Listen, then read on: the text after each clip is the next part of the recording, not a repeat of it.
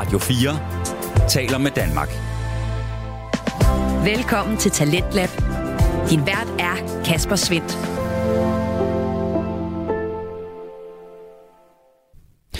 Velkommen til en aften her på programmet på Radio 4, der præsenterer og udvikler danske fritidspodcast. Og i aften, der lover jeg dig, at du kan både blive klogere og få en masse hyggelige stunder sammen med to danske fritidspodcast. Vi skal først høre fra økonomi i øjenhøjde, og derefter så tager samtalepodcasten Vores Tid over. Og det er sådan en ja, hyggelig underholdende podcast, hvor der er plads til fejl, som mange af os nok har lavet den gamle borgmester i uh, København, ham der Lars Hjortøj. Mm. Lars Hjortøj? Lars Hjortøj. Claus, okay. Claus Bondam. Lars Hjortøj. Nej, han er sgu... Du han er for meget klog for han, er, han er tværtimod overhovedet ikke uh, borgmester. Du lytter til Radio 4. Det er lidt senere, at de to langt fra Las Vegas skuespiller, og det bliver forvirret lidt rundt, når øh, Ahmed og Isra de øh, først kommer i gang i samtalepodcasten Vores Tid. Men øh, vi starter udsendelsen her med Økonomi i øjenhøjde, en øh, podcast med Frederik Bager. Han øh, sætter fokus på nye vinkler på vores økonomisystem her i podcasten, som både søger en forståelse for, hvilken magt penge egentlig har i vores samfund, og hvilken rolle de egentlig burde have. Det gør han med nye gæster hver gang, og Frederik han træder således i kraft som øh, en nysgerrig interviewer, der både spørger for sig selv og for dig, og så er han tydeligt interesseret i emnet og har lavet sin research, så derfor så får du altså hver gang en, øh, en ret så vigtig og betydningsfuld samtale her i Økonomi i Øjenhøjde.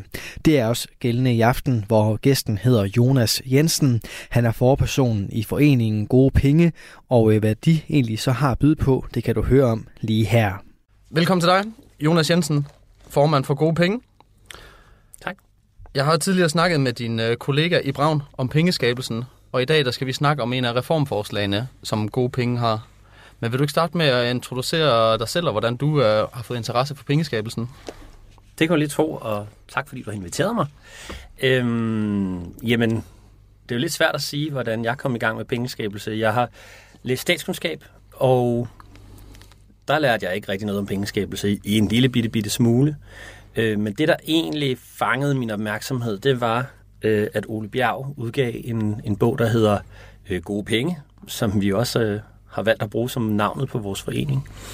Øhm, og han har en lidt, lidt provokerende tilgang, eller der var i hvert fald mange, der syntes, det var meget specielt, men det ramte ligesom mig i noget, som var, at jeg, jeg havde ligesom godt mærket, at der var et hul men at jeg ingen steder mødte det, jeg ligesom skulle fylde i. Eller sådan, hvor var der noget viden, jeg kunne finde?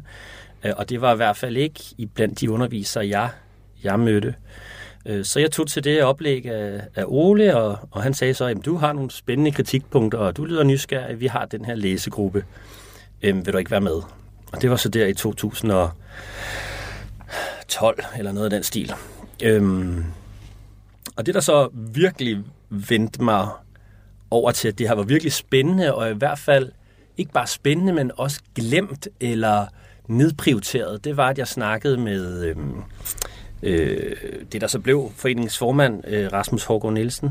Jeg snakkede med ham om, Nå, du er jo økonom, Rasmus. Hvad, hvad med derovre på økonomi? Der har I jo selvfølgelig hørt rigtig meget om pengeskabelse, og I har helt styr på det. Og så sagde han, øh, nej, vi har da lidt om det her fractional reserve banking teori og sådan noget, men det er jo bare det samme, du har haft, Jonas. Øh, det er ikke rigtig noget, vi arbejder med. Øhm, vi, vi bliver undervist i, at penge er et slør, og det gælder om at kigge igennem sløret, og sådan nogle ting, øh, kan jeg huske, han sagde til mig. Og der blev jeg virkelig sådan, wow, hvis ikke statskundskaberne ved det, hvis ikke øh, politerne over på økonomi ved det, hvem er det så, der ved noget om det her pengeskabelse? Hvor skal jeg gå hen? Øhm, og det var starten. Så det var der simpelthen ingen svar på. Hvor skal man gå hen? Nej, ikke de steder, jeg kendte, eller det var i hvert fald ikke personer, der var i Danmark, som arbejdede på en læreranstalt. Men betyder det så, at I satte jer for, jamen så er det os, folk skal komme til, når de gerne vil have svar omkring pengeskabelsen? Det udviklede sig jo i hvert fald til at blive, kan man sige, når, man, når, når vi ledte efter noget, og nogen, der vidste noget, så skulle vi så langt ud i kæden, at, at det var udlændinge typisk. Ikke? Øh, så hvem er det, der ligesom bærer fanen, og hvem sørger for, at, at der er ordentlig undervisning på universiteterne, og at der er en god debat om det her i gang. Men det var der ikke nogen, der gjorde, og så, så var det oplagt for os at tage den plads. Og det var ligesom det, det gik ud på i starten. Altså det var, hey, der, det her pengeskabelse er noget, der findes. Øh, det er noget, vi politisk skal tage nogle beslutninger om. Øh, man kan lave reformer, man kan lade være, øh, og at der bare ingen debat var overhovedet. Okay, og reformer, det kommer vi jo til. Øh, men jeg er lidt nysgerrig på, hvad blev ligesom jeres øh, fundament for foreningen? Fordi I må jo have haft et øh, form for argument eller en idé om, at den her oplysning, den mangler hos befolkningen. Helt sikkert, og det er et godt spørgsmål, fordi det er jo ikke bare det der med, at nogle kloge professorer har sagt noget interessant. Det er jo også, hvem der ligesom driver det videre. Og der var der jo en stor inspirator for os, specielt i starten, var Positive Money i England. Øh, der havde startet en forening et par år før os, øh, og som vi kunne se lavede noget rigtig godt materiale, nogle gode små videoer, og var med til at udgive nogle bøger, og og især Ben Dyson, der, der stiftede Positive Money, inspirerede os virkelig, virkelig meget til, hvordan kan man gøre for at få en impact, hvad kan man gøre for at sprede det her ud til bredere dele af befolkningen og sådan noget. Øhm, så det lagde vi os tæt op af i, starten, helt sikkert. Øhm, selvom systemerne jo ikke er ens, så det er jo også noget af det interessante ved pengeskabelse, at, at det fungerer lidt forskelligt fra land til land. Øhm, så, så de inspirerede os rigtig, rigtig meget i starten, og vi tog også derover og sådan nogle ting for at lære mere. Okay. Jamen, må jeg så ikke uh, lige prøve at give et lille resume af, hvad jeg husker fra eBay omkring det her med pengeskabelsen? Øhm, og så kan vi jo måske tale om, om det er generelt eller bare for Danmark. Øhm, men pengeskabelsen sker i takt med, at banker de udlåner penge. Og man har jo den her idé om, at øh, de tager penge de har nede i kælderen, eller hvor det skulle være henne. Øh, men sådan forholder det sig ikke. Det er egentlig bare tal, de taster ind på din konto, og så står der, at du mangler, eller du mangler at betale den her gæld til banken. Så hvis du låner 100.000, taster de 100.000 ind, men skriver også et andet sted, at du skylder 100.000. Lige præcis. Og det er der pengeskabelsen opstår. Vil du måske hurtigt øh, gentage, hvad det er, der er problemet med den her mekanisme? Ja, og der er jo mange problemer, øh, men vi kan da tage de mest åbenlyse først. Øhm, altså, der er jo en af de rigtig, rigtig store problematikker, det er, at der er ikke nogen, der bestemmer, hvor mange penge, der skal skabes. Der er ikke nogen, der siger, at det kunne være godt for Danmark som helhed, at vi skaber så så mange penge. Øh, og det gør, at det er banker, der skaber pengene, og de skaber så mange penge, som det økonomisk kan betale sig for dem at skabe. Altså, hvad er økonomisk rationelt for den enkelte bank? Øh, og det er jo så mange penge, de skaber. Og det er jo klart, at jo flere penge de kan skabe, uden at der kommer tab, jo flere penge kan de tjene. Så den enkelte bank har et incitament til at skabe flere penge, og det har alle bankerne jo så, og det gør, at der bliver skabt rigtig, rigtig mange penge, øh, specielt i perioder, hvor det går rigtig godt. Øh, og det kan så føre til øh, en boom-bust-økonomi, kan man kalde det, altså hvor det i lange perioder går rigtig, rigtig godt, for der bliver skabt flere og flere penge. Men så lige pludselig har folk ikke råd til at at betale øh, deres afdrag og renter, og det kan føre til, at banken så tager tab. Og hvis banken tager tab øh, og bliver presset, så vil den stoppe med at låne ud, og så er det, man får det bust. Og der er finanskrisen det tydeligste eksempel på det.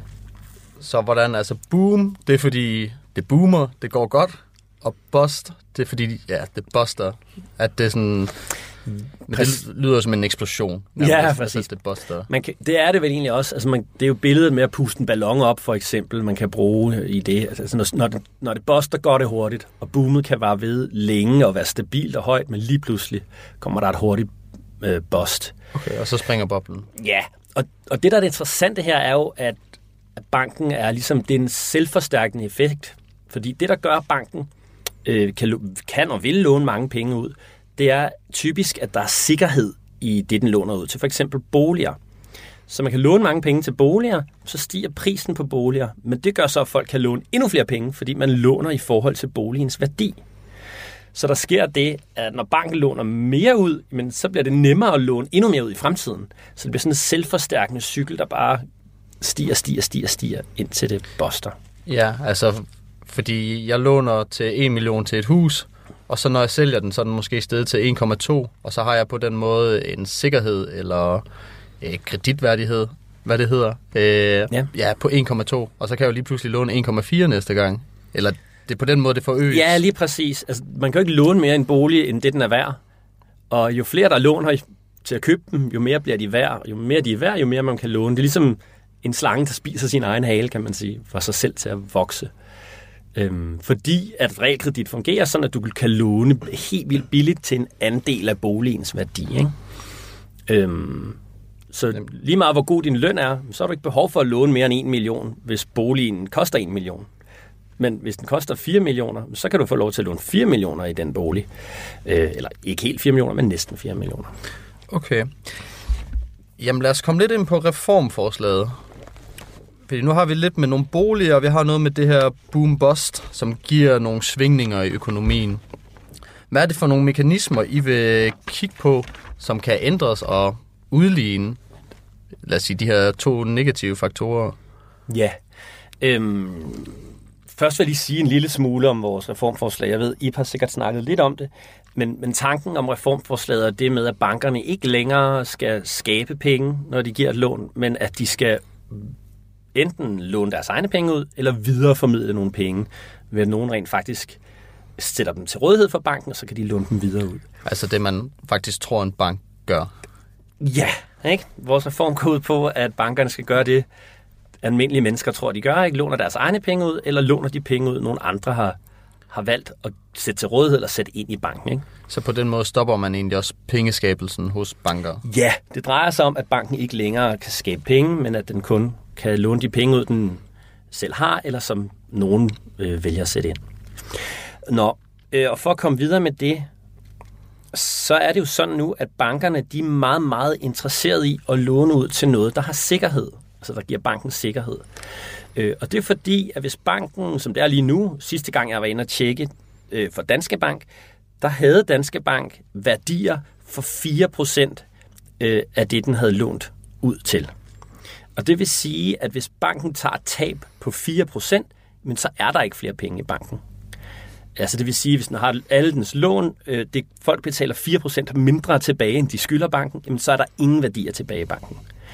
Og det vil sige, at banken er det, der er det, man kan kalde risikoavers. Altså den har meget, meget lille risiko for, at selv hvis den tager et lille tab på alle sine lån, så kan den faktisk gå konkurs. Så derfor vil banken rigtig, rigtig gerne låne ud til noget med sikkerhed. Øh, og den store ting, der er i Danmark, det, det er boliger. Øh, og det er jo sådan, at hvis man låner penge i banken øh, til en bolig, så skriver man jo under på, at jeg låner til den her bolig, og man skriver også under på, at banken ligesom har sikkerhed i boligen. Det vil sige, at hvis man dør eller bliver syg eller ikke betaler sin afdrag, så kan banken overtage, banken og realkreditinstituttet overtage boligen og sælge den, og så ligesom få dækket sit lån den vej rundt.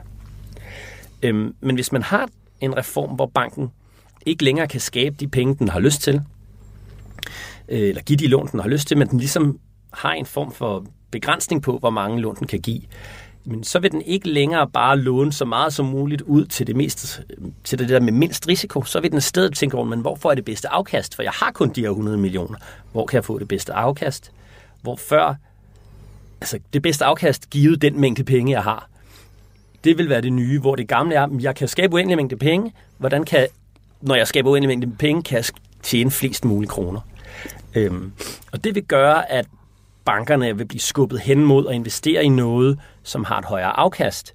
Måske også med en højere risiko, men også med et højere afkast. Og det er typisk, øh, det kunne være iværksættere eller virksomheder, øh, som, som vil komme længere frem i køen, hvor renten er meget, meget høj nu, øh, hvor den vil blive lavere, og til gengæld bliver boliger langt, langt mindre interessante, fordi afkastet er virkelig, virkelig lavt. Øh, så det var egentlig ske en eller anden udvikling hen imod, at de to renter vil ligne hinanden mere. Lad os sige, at iværksættere nu skal låne til 15 procent, boligejere låner til 2-3 procent, men det kan være, at det vil blive 10 procent til iværksættere og 5 til boligejere, eller jeg ved ikke, det er bare et gæt. Hvorfor skulle øh, det ændres?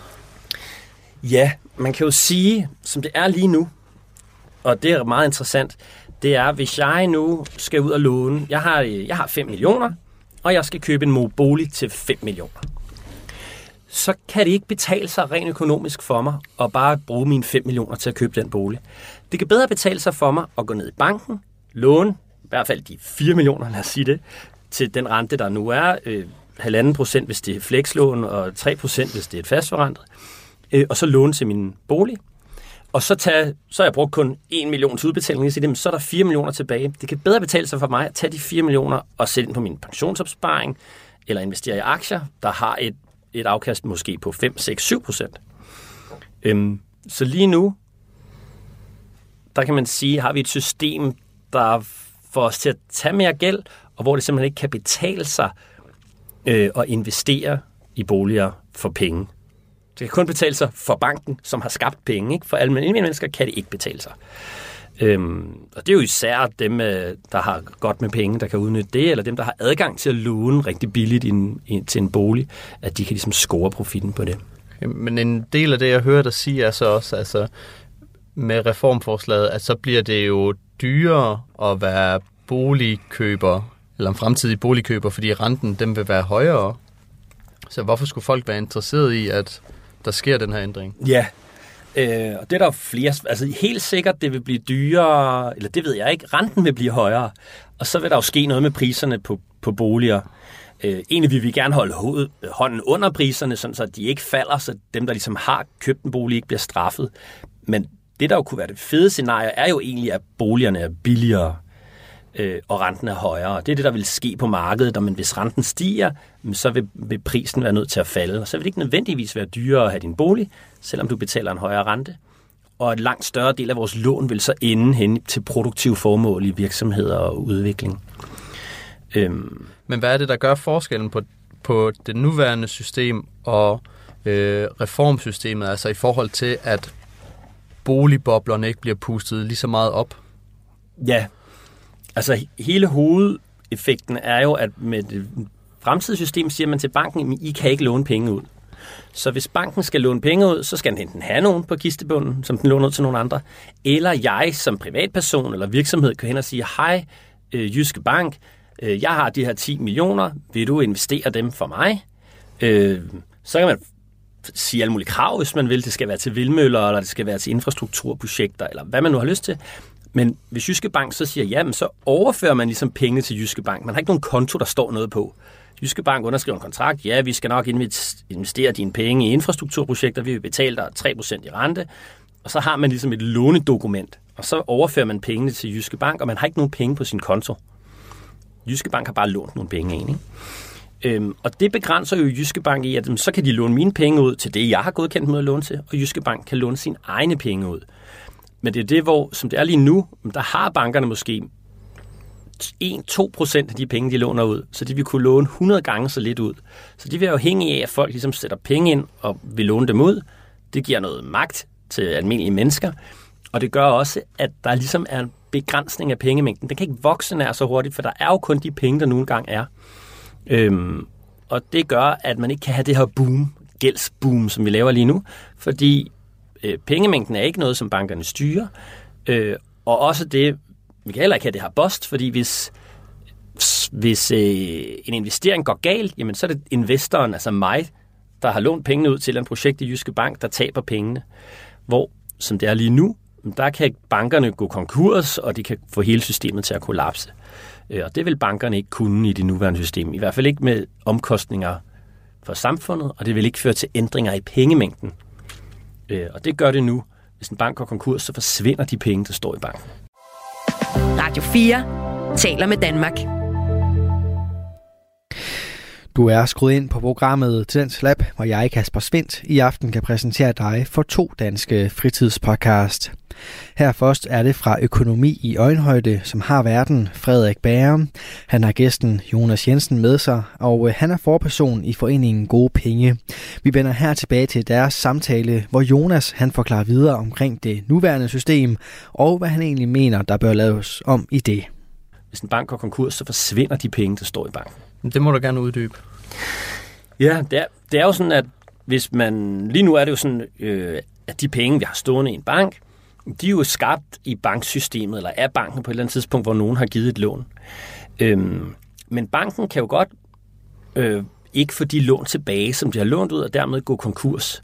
Og det, der så vil ske, det er, at hvis jeg har penge stående i en bank, og banken går konkurs, jamen, så får jeg ikke mine penge. Øh, og det er også det, der egentlig står, når man laver en aftale med banken. Så siger de, jamen Jonas, du kan få øh, den her konto, og de penge, der står på dem, den kan du bruge til at købe hvad som helst, og du kan hæve dem når som helst, med mindre vi ikke har dem. Øh, og det gør jo så, det er jo det, der sker, når banken går konkurs, men så er der nogle af dem, den ikke har. Øh, og så forsvinder bankens penge. Og det er jo selvfølgelig ærgerligt for mig, der har penge i banken, men det er også ærgerligt for hele samfundet, fordi nu falder pengemængden. Det vil sige, der er færre penge i hele samfundet. Og det gør, at alle dem, der havde penge i Jyske Bank, de kan ikke gå ud og købe de varer, de burde købe i morgen. Og dem, der så er ansat i de butikker, der skal sælge de varer, de kan ikke få nogen løn. Og så mister de deres arbejde, så bliver der ikke betalt noget skat, og så mister staten penge, og så er det, det giver den der generelle bost øh, effekt. Og det er blandt andet derfor, altså et godt eksempel er under finanskrisen, at der ringede direktøren af Danske Bank op til finansministeren og sagde, vi har ikke nogen flere penge. Vi kan ikke, folk kan ikke komme op og hæve penge i vores bank i morgen. Vi kan ikke lave nogen overførsler. I er nødt til at redde os med en bankpakke. Og der kan finansministeren ikke sige nej, fordi hvis folk, der har penge i Danske Bank, ikke kan betale noget i morgen, så er det bare krise med det samme. Altså det er så mange køb, der ikke bliver gennemført, og så mange fyringer og så mange tab, at det, der må man bare som finansminister sige, ja okay, øh, her er der en bankpakke. Okay, så egentlig har store banker også den form for magt eller mulighed for trussel med at sige, jamen, hvis vi ikke får den her hjælp, så er systemet lukket i morgen, og så er der Ragnarok. På det økonomiske front i hvert fald. Principielt ja, og det, og det er dem, der hedder særligt øh, SIFI-banker, hedder det. Åh, jeg har glemt, hvad det er, der står for, ikke? men særligt vigtige finansielle aktører, øh, som så også har nogle lidt skærpede regler og må tage lidt mindre risiko og sådan noget. Ja. Men ja, det er rigtigt. De har en eller anden måde øh, hmm, mulighed for at spille den bold over på Finansministeriet, eller hvad man skal sige. Ja, og så med, hvis det bliver reformeret, altså så fordi, at man har investeret de faktiske penge i en bank, og det, at, og det så går konkurs, det projekt, de penge er gået til, så er det jo penge, der ikke skyldes fordi de er blevet investeret, og derfor er det jo bare ærgerligt for dem, der taber de penge. Lige præcis. Penge ja. står, jo, står jo ikke i banken. Så hvis jeg har lånt eller givet mine penge til banken, så har de jo givet dem videre til et andet projekt. Og der står ikke nogen penge i banken. Så når den går konkurs, men der forsvinder ingen penge. Det er bare ærgerligt for mig, der har lånt dem penge ud til at låne videre. Og ham, der har fået et lån i den anden ende, men han har stadigvæk sine penge. De er ikke forsvundet. Øhm, så på den måde sikrer man stabiliteten i, under en krise. Ikke? Okay. Måske lige fortælle mig en gang til, hvordan det så er anderledes med den nuværende. Altså fordi, så har man, lad os sige Danske Bank, der har udgivet en masse lån, de har skabt en masse penge, og der står der også en masse gæld på øh, deres konti, kalder man det det? Ja, almindelige folks gældskonto er det jo sådan set, ikke? Ja, lige præcis. Øhm, men så siger Danske Bank, vi er gået konkurs. Hvor er det, at, uh, at, at det er mere ustabiliserende, end hvis folk har investeret i bankerne? Ja, og det, det er jo der, hvor når det, der har en effekt, når Danske Bank går konkurs, det er jo, at alle de penge, der står i banken på folks konto, det er dem, der forsvinder. Og i, og i vores reform, der står der ikke nogen penge på okay. nogen konti i Danske Må jeg lige uh, bryde ind her? Um, så lad os sige, at vi to vi er begge i den samme bank. Og jeg har øh, 10.000 på min konto, og øh, du har også 10.000 på din konto. Øh, men du har valgt at invest- få banken til at investere i et eller andet. Øh, og det er der flere, der har gjort. Og det har egentlig været nogle dårlige investeringer, så derfor ja, siger banken, at den går konkurs.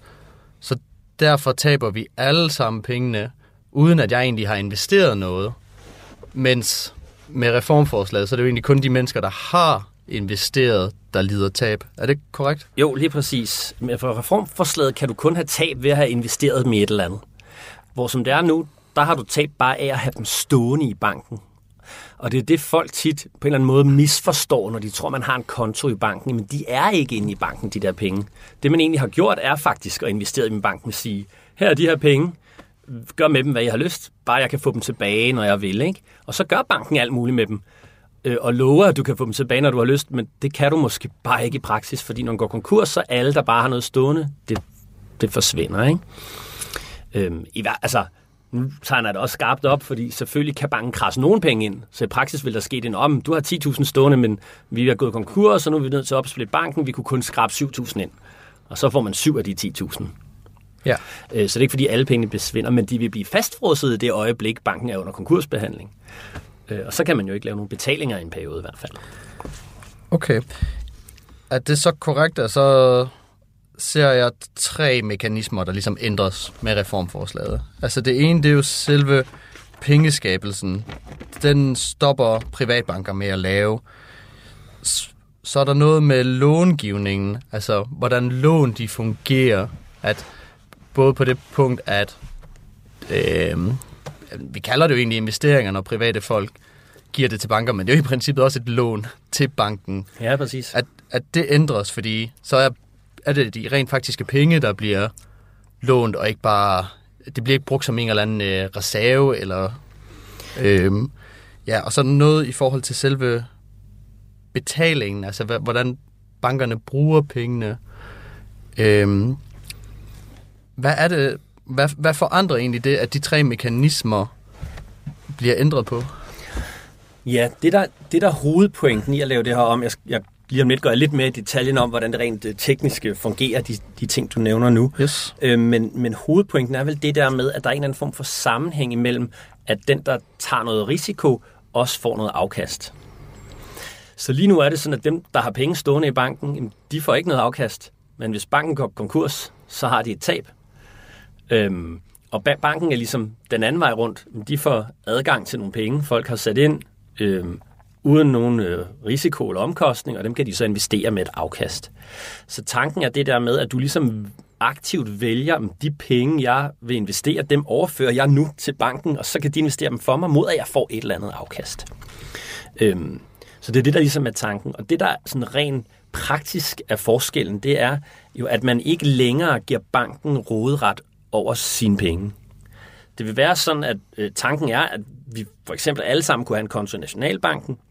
Jamen, hvis jeg vil have banken til at råde over mine penge, så skal jeg overføre dem fra min konto i Nationalbanken til bankens konto i Nationalbanken. Det vil sige, der står ikke længere 100.000 på min konto. Dem har jeg jo overført til banken, så nu har de de 100.000, og jeg har 0 stående på min konto. Til gengæld underskriver banken selvfølgelig et lånedokument, hvor der står, jeg, jeg Danske Bank eller Jyske Bank skylder nu Jonas 100.000. Jeg har lovet ham 3% i renter til det her infrastrukturprojekt. Ikke? Øh, så det er den ene måde at gøre det på. En anden måde at gøre det på kunne være, at banken er en mellem, slags mellemmand, hvor banken snakker med infrastrukturprojektet og siger, øh, når I vil sætte de her vindmøller op, øh, I kunne godt tænke jer at låne 100.000 til 4% i rente. Okay, der er ham her Jonas herovre, han vil gerne investere sine øh, 2 millioner øh, hos jer. Øh, han kan bare overføre pengene til jer. I skal bare skrive under her, Jonas skriver under her, og så får Jonas 3%, og så betaler øh, vindmøllefabrikanten 4%, og så bliver pengene aldrig nogensinde overført over til banken. Så overfører jeg bare pengene fra min konto direkte til vindmølleproducenten. Øh, og så er der aldrig nogensinde nogen penge i banken. Og hvis banken går konkurs, det er jo helt ligegyldigt. Jeg har en, af, jeg har en aftale med vindmølleproducenten, så hvis vindmølleproducenten går ned, så tager jeg tabet. Øh, og jeg får også afkastet på de her renter, og banken får et lille cut for at være mellemmand. Øh, og det er det, der hedder peer-to-peer lending.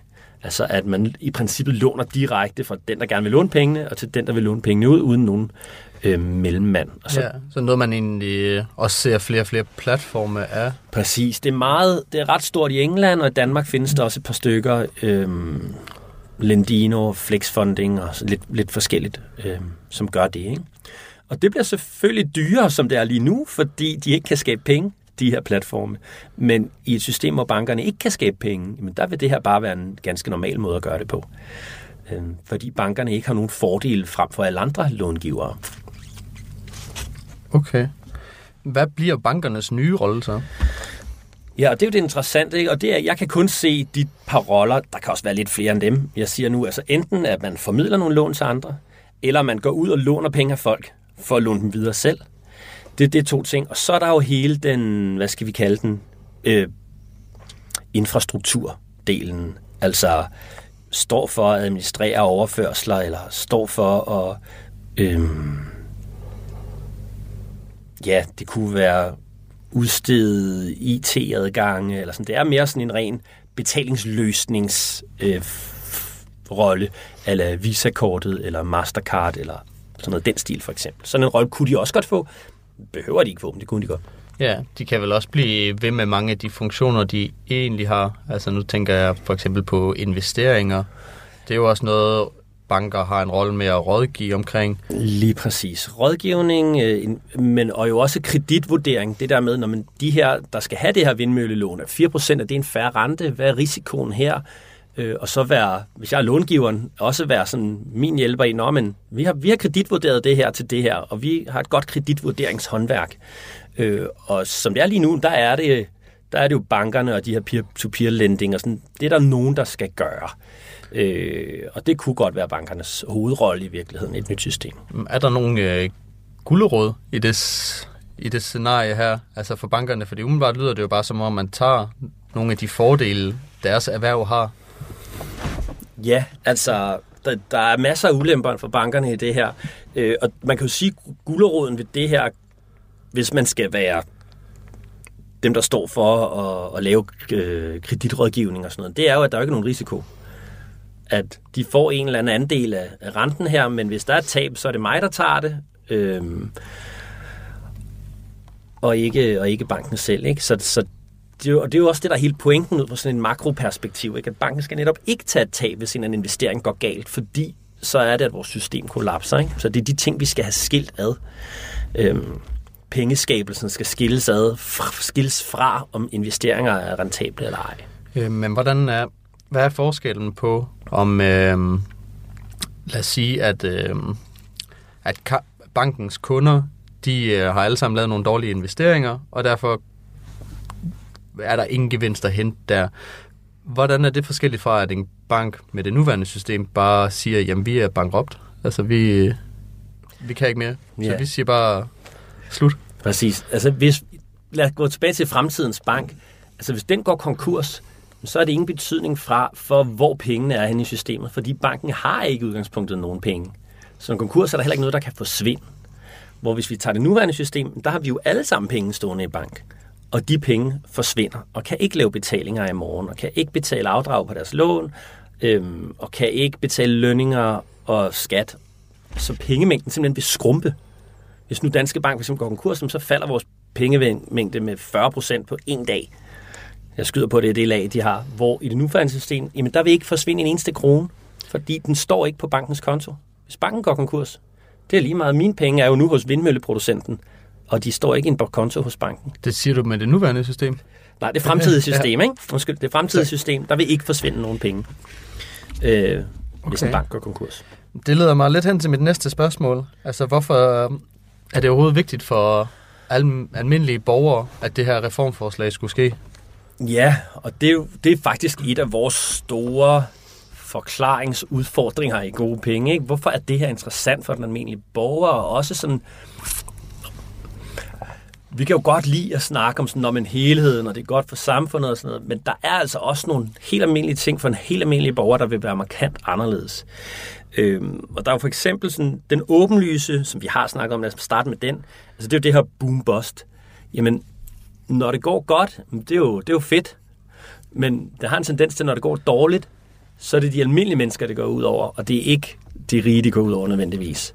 Og det har en hel masse menneskelige tab. Altså folk, der mister deres job, folk, der øhm, øh, er nødt til at gå fra hus og hjem, bare fordi boligpriserne er faldet. Ikke engang fordi de har mistet deres job. Altså skrækeksemplet er jo, øh, hvis man lige inden finanskrisen øh, skal flytte, øh, og der kunne man godt låne til et nyt hus, inden man havde solgt det gamle så har man et hus til 3 millioner, og så køber man et nyt hus også til 3 millioner. Men så kommer finanskrisen, og boligpriserne falder med 50 procent. Så skylder man pludselig øh, 3 millioner, fordi de begge to er jo faldet med halvanden, ikke? Øh, og hvis man skylder 3 millioner uden at eje noget, der er 3 millioner værd, så er renten jo måske 10% eller 15% så står man pludselig med et lån, man aldrig kan betale tilbage. Og der er man ikke engang blevet syg, eller har mistet sit job, eller noget som helst. Det er bare uheld, ikke? Øhm, så det er en del af det. En anden del er, at jamen, folk bliver syge, folk går selvmord, øh, og der er også en generationsting. Altså det der med dem, der tilfældigvis kom ud på boligmarkedet, da priserne var lave, de købte så, og så steg priserne helt vildt. øh, og så tjente de en masse penge, og dem, der så kom ud på boligmarkedet, når boligpriserne topper, jamen de bliver så de fattige, fordi de skal så leve med tabet af det, og det tager lang tid at indhente sådan et tab. Så det er helt sådan tilfældigt lotteriagtigt. Ikke? Det, der er noget fairness. Er det rimeligt, at nogen bare er heldige at vokse op på tidspunkt, hvor boligpriserne stiger, og nogle andre er uheldige der, hvor de falder? Det er jo, det er jo noget af, af det her boomer-generationsting. Ikke? Det er jo mine forældre, måske Øh, jeg er 37 år. Øhm, og den generation, der jo ligesom har købt bolig i slut 80'erne, start 90'erne, der bare har, har kørt på den her bølge ind til finanskrisen. Ikke?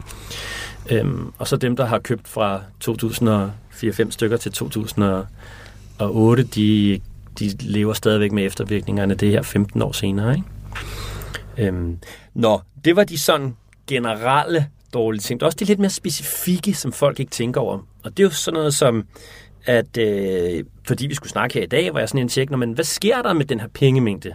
Hvordan udvikler den sig?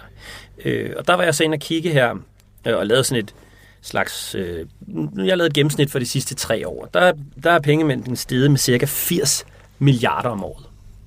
Og det tænker vi jo ikke så meget over. Men, når, men pengemængden stiger jo, når man tager et lån og pengene kan jo så skabes af bankerne næsten gratis. Så dem, der tjener penge på, at der bliver givet et lån, jamen det er jo banken, der har givet et lån, hvor den har skabt pengene. Men det er jo også den, der tager lånet, som kan låne helt vildt billigt, fordi banken kan skabe pengene. Så det er både låntageren, der kan låne mange penge, og långiveren, der er banken. Men det er jo dem, der tjener afkastet på de her penge, du har skabt. Men man kunne jo også skabe pengene på en anden måde ved bare at sige, at penge er et fælles gode, vi alle sammen deles om, ligesom vores vejnet og ligesom så mange andre ting.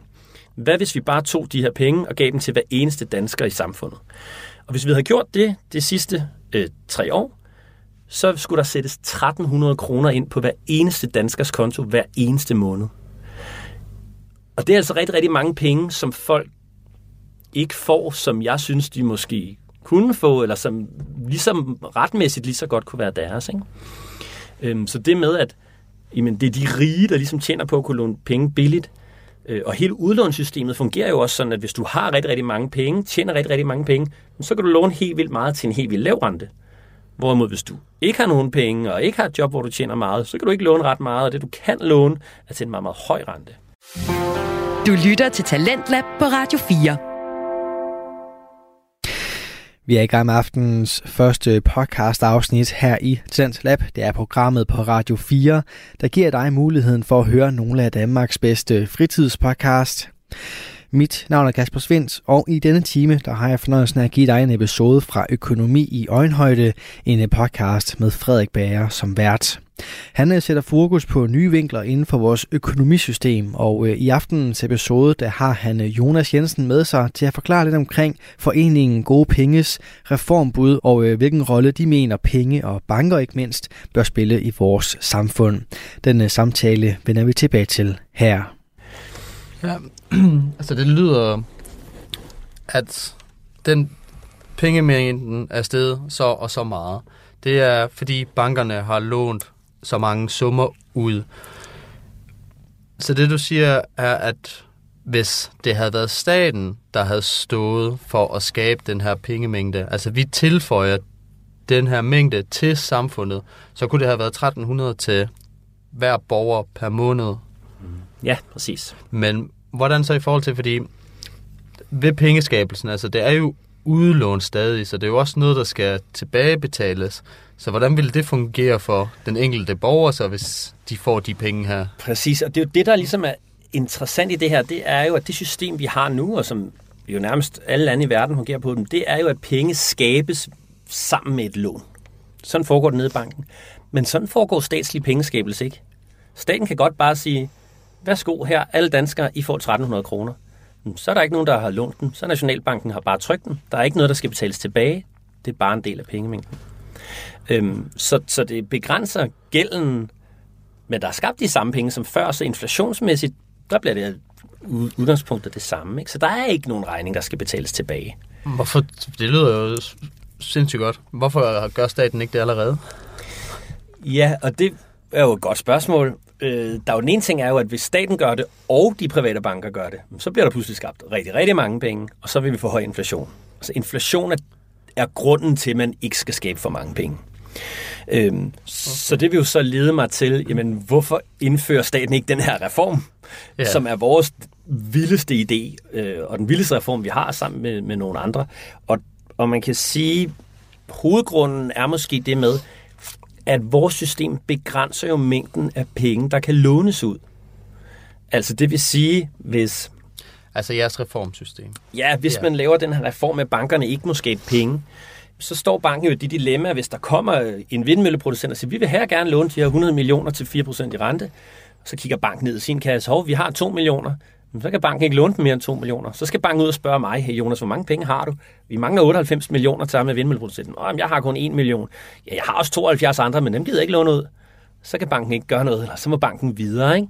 Så der bliver ligesom en form for rationering af de penge, der skal lånes ud. Øh, og det kunne føre til, at lad os sige, at vindmølleproducenten ikke får sine 100 millioner, og derfor ikke bygger de her vindmøller. Øh, så der vil være en eller anden form for begrænsning i, hvor pengene ryger hen. Øh, og det er jo på godt og ondt. Altså, det gode er jo, at vi, de her selvforstærkende booms, men det vil ikke ske, for der er simpelthen ikke penge nok til at sætte alle de ting i gang, der laver det her boom. Øhm, og pengeskabelsen vil jo ikke øh, være der. Det er den ene ting af det. Og den anden ting er, hvem er det, der bestemmer, hvor de her penge skal hen? Ikke? Som det er nu, der er det jo bankerne, der bestemmer, hvor penge skal hen. Fordi det er dem, der skaber alle lånene, og alle låner henne i banken. Så hvis banken helt vil gerne vil låne ud til alt muligt, vi som samfund faktisk ikke er interesseret i, så vil banken stadigvæk gøre det, hvis det er profitabelt for banken. Hvor med vores system, der lægger vi ligesom magten tilbage i hænderne på folket, eller dem, der allerede har pengene, kan man sige. Og det kan også være et problem. At det er jo dem, der har penge, der ligesom bestemmer, hvad vi vil låne dem her ud til.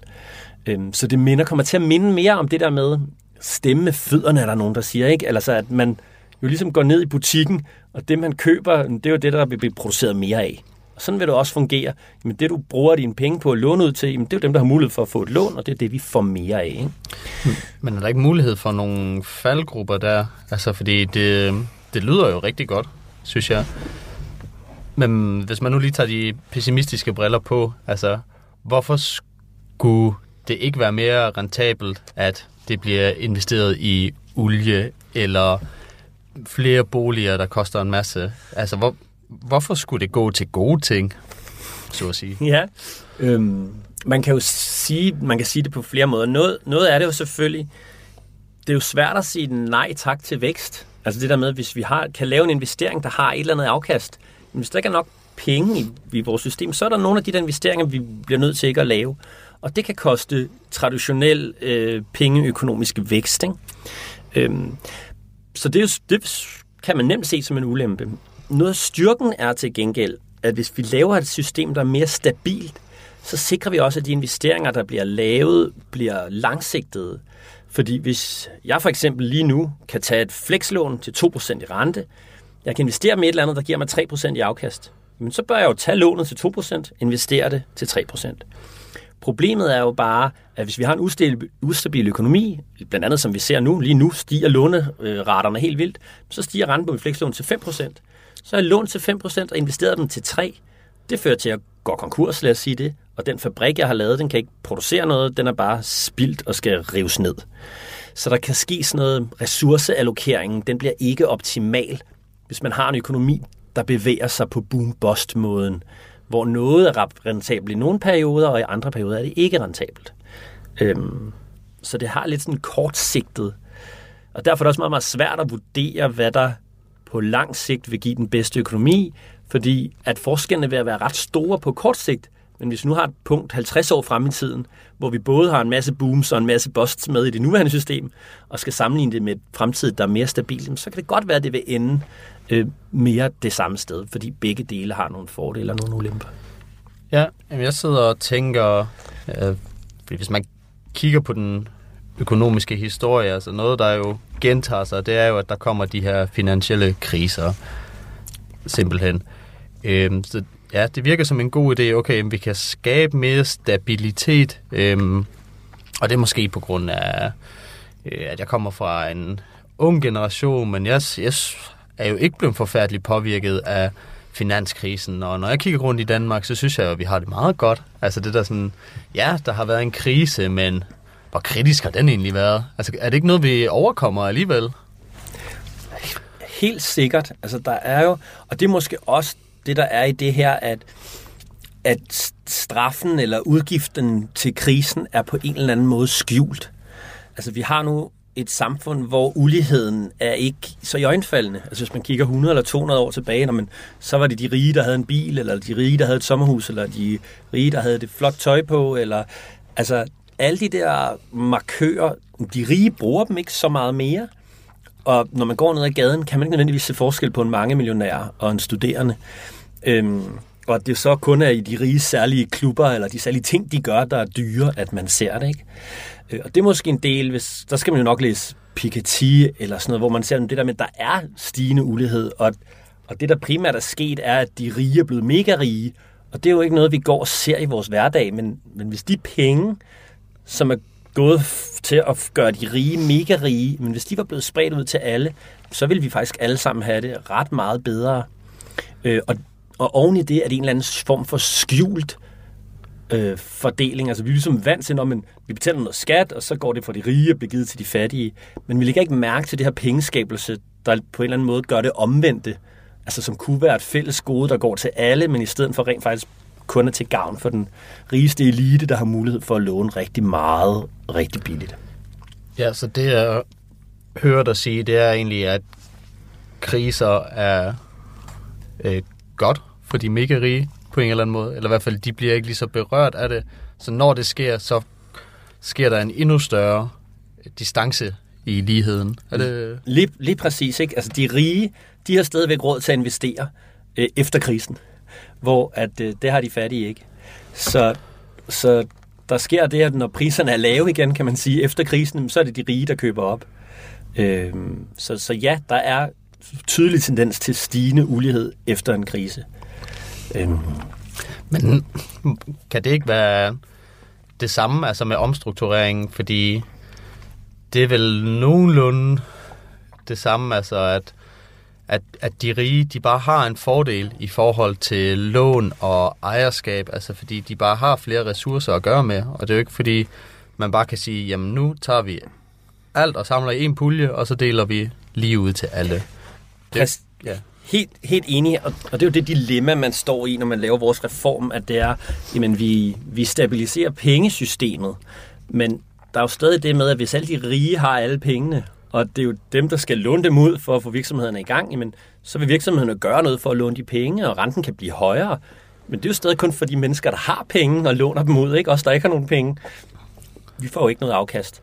Øhm, så, så vores system kan ikke stå alene, eller det her, den her reform kan ikke stå alene, for der er stadigvæk et eller andet, man, hvad kan vi gøre for, at det ikke kun er de rige, der får afkastet øh, i samfundet, ikke? Mm. Og hvad kan vi gøre, for at de ikke får for meget magt, dem der allerede har alle penge, ikke? Hvad gad du det så godt se det suppleres med? Ja, og det er jo interessant, altså gode penge som forening har jo, er jo ikke venstreorienteret, eller har sådan et behov for, at, at nogen øh, skal give noget til nogle andre. Jeg vil det jeg egentlig er imod, eller synes er træls, det er det der med arbejdsfri indkomster. Øh, og det vil problemet ikke løse her. Og det ved jeg ikke heller helt, hvordan vi kan løse. Men det der med, at lige nu har vi lavet lidt et system, hvor at hvis man har mange penge, mm, så kan man bare komme ind i en eller anden investeringsforening, og så læne sig tilbage og få renterne. Hvis du har ejet 10 millioner af dine forældre, så sætter du ind i en eller anden investeringsforening, den laver måske 5% i rente om året, så har du 500.000, du bare kan leve af, uden at gøre noget som helst. Så hvordan vi kommer ud af det der med de arbejdsfri indkomster, men det er jo, altså jeg kan ikke se mig udenom at beskatte øh, de ting, som de rige har. Og det er jo for eksempel boliger, har de. Det, det kan også være de luksusting, de køber, der kommer ekstra beskat på det. Det kan også være afkastende på de ting, de investerer i, og det kan være lidt mere bøvlet og øh, Øhm, problematisk at gøre det, men det er oplagt at se på boliger og se på ressourceforbrug i virkeligheden. Altså når nogen bruger mere af vores fælles ting, så må de også betale mere. Og, og der er det jo en, det kan godt lyde sådan lidt kommunistisk, øh, altså at det skal være kaviar og panje og sådan nogle ting, ikke? Men der er en eller anden måde, vi skal få stabiliseret det her, så vi ikke får for meget ulighed, for det er samfundsødelæggende med for stor ulighed. Det er egentlig også det, jeg mest høre, at det er at det er til samfundets skyld, at der sker den her stabilitet, og vi er jo borgere af samfundet, så på den måde gavner det os alle sammen. Øhm, og så kan man tage den derfra, hvordan vi måske kan fordele ressourcer på en anderledes måde. Øhm, Ja, kan vi måske lige tage en, øh, en opsummering af reformforslaget her, fordi vi, vi kommer jo rigtig mange punkter igennem, men sådan, hvad betyder det for pengeskabelsen? Altså, hvad er det, der bliver ændret ved reformforslaget? Yes.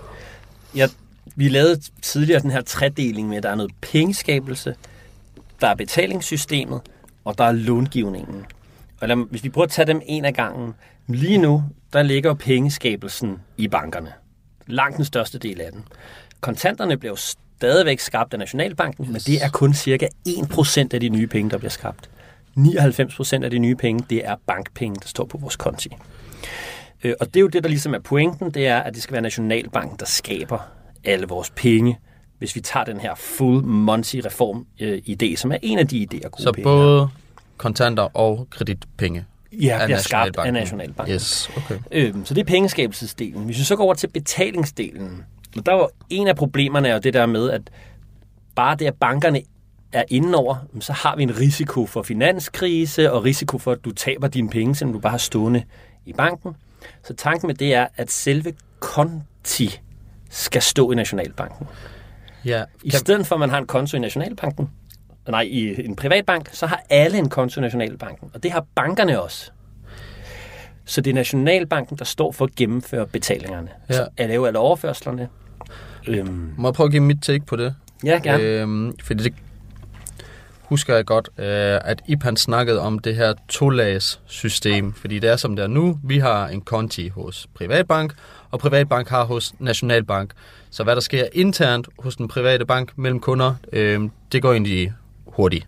Øh, mens hvis man handler mellem forskellige banker, hvilket vi gør, når vi øh, handler ind eller overfører penge, betaler regninger, så sker det op ved Nationalbanken, og hver dag så clear den, altså at den matcher de forskellige transaktioner, så Nationalbanken har et overblik over, hvem skylder hvad, og hvem har hvad. Ja, Og så med reformforslaget, det er jo ligesom de to lag, men øh, der udvisker man faktisk to lag, og har kun et lag, ja, er det rigtigt? Ja, man har kun ét lag, så alle har en konto i Nationalbanken, og de, kon- og de penge vil jo så svare til kontanter. Altså det er Nationalbanken, der har skabt dem alle sammen. Så om de er fysiske kontanter, eller om de bare står på en konto i Nationalbanken, er principielt det samme. Så man bare har bare et, en pengetype, et lag. Men hvordan kommer vi så hen imod, fordi hele den pengeskabelse, der har foregået, lad os bare sige, de sidste mange år, der er jo en gæld på den anden side af den pengemængde. Hvordan, ja. altså, er det en gæld, der bliver taget med over til Nationalbanken, eller hvordan afvikler man ligesom det forhold, der har været mellem privatbank og privatkunde? Ja. Øhm, det skulle vi have lavet et helt program om, lige det her, øh, hvordan man går fra det ene system til det andet. Så det kan også være, at vi gør det en anden Det kan være, det skal, ja. Men, men tanken vil være, at, at Nationalbanken på et øjeblik altså skaber alle de penge, der allerede findes øh, nu. Hvor, hvordan? Altså, er præcis. Bare siger, vi, vi opretter en konto til banken, alle bankerne, og der står alle de penge, som I har skabt. Til gengæld, banker, så er de et lån til jer. Det vil sige, når Frederik kommer og betaler 100 kroner af, så skal I også betale 100 kroner til Nationalbanken. Så når alle de eksisterende lån er betalt af, så har vi nu penge skabt af Nationalbanken, i stedet for at have penge skabt af de private banker. Okay. Det vil tage jo nok ret lang tid, fordi hvor lang tid tager det, inden alle lån er betalt af? Det er ikke lige i morgen. Nej, så de penge, jeg har lånt af banken, det får Nationalbanken at vide, det var 100 kroner. Mm. Det giver vi banken på vegne af Frederik. Øh, men de penge, som Frederik så betaler privatbanken, de, de bliver betalt til Nationalbanken. Ja. Okay. Det lyder jo rimelig harmløst. Eller Ja. ikke så kompliceret. Præcis. Det mest komplicerede er jo, at det måske tager noget tid, ikke? Øhm, og også sådan, hvordan det der med, så har man et eller andet hybridsystem, som man ikke helt finder ud, kan finde ud af, hvordan lige skal fungere. Og, og det skal jo heller ikke fungere, for på den tidspunkt skal det jo slutte, ikke? Så man ligesom har en eller anden... Okay. Men ja, det er det, der er tanken. Okay. Du lytter til Radio 4. Og øh, vi kommer lige ind og laver en øh, kort pause her i øh, podcasten Økonomi i øjenhøjde med Frederik Bager som vært. Og øh, det gør vi selvfølgelig, fordi vi lige skal have et øh, par nyheder her på Radio 4. Men efter dem, så vender vi tilbage her i programmet Talents Lab med to danske fritidspodcast, hvor du altså både kan høre videre omkring det danske pengesystem, og derefter også hygge løs i samtalepodcasten Vores Tid. Det er den øh, kombination, som øh, venter dig, men øh, først så skal vi lige have nogle nyheder fra vores egen pengemaskine.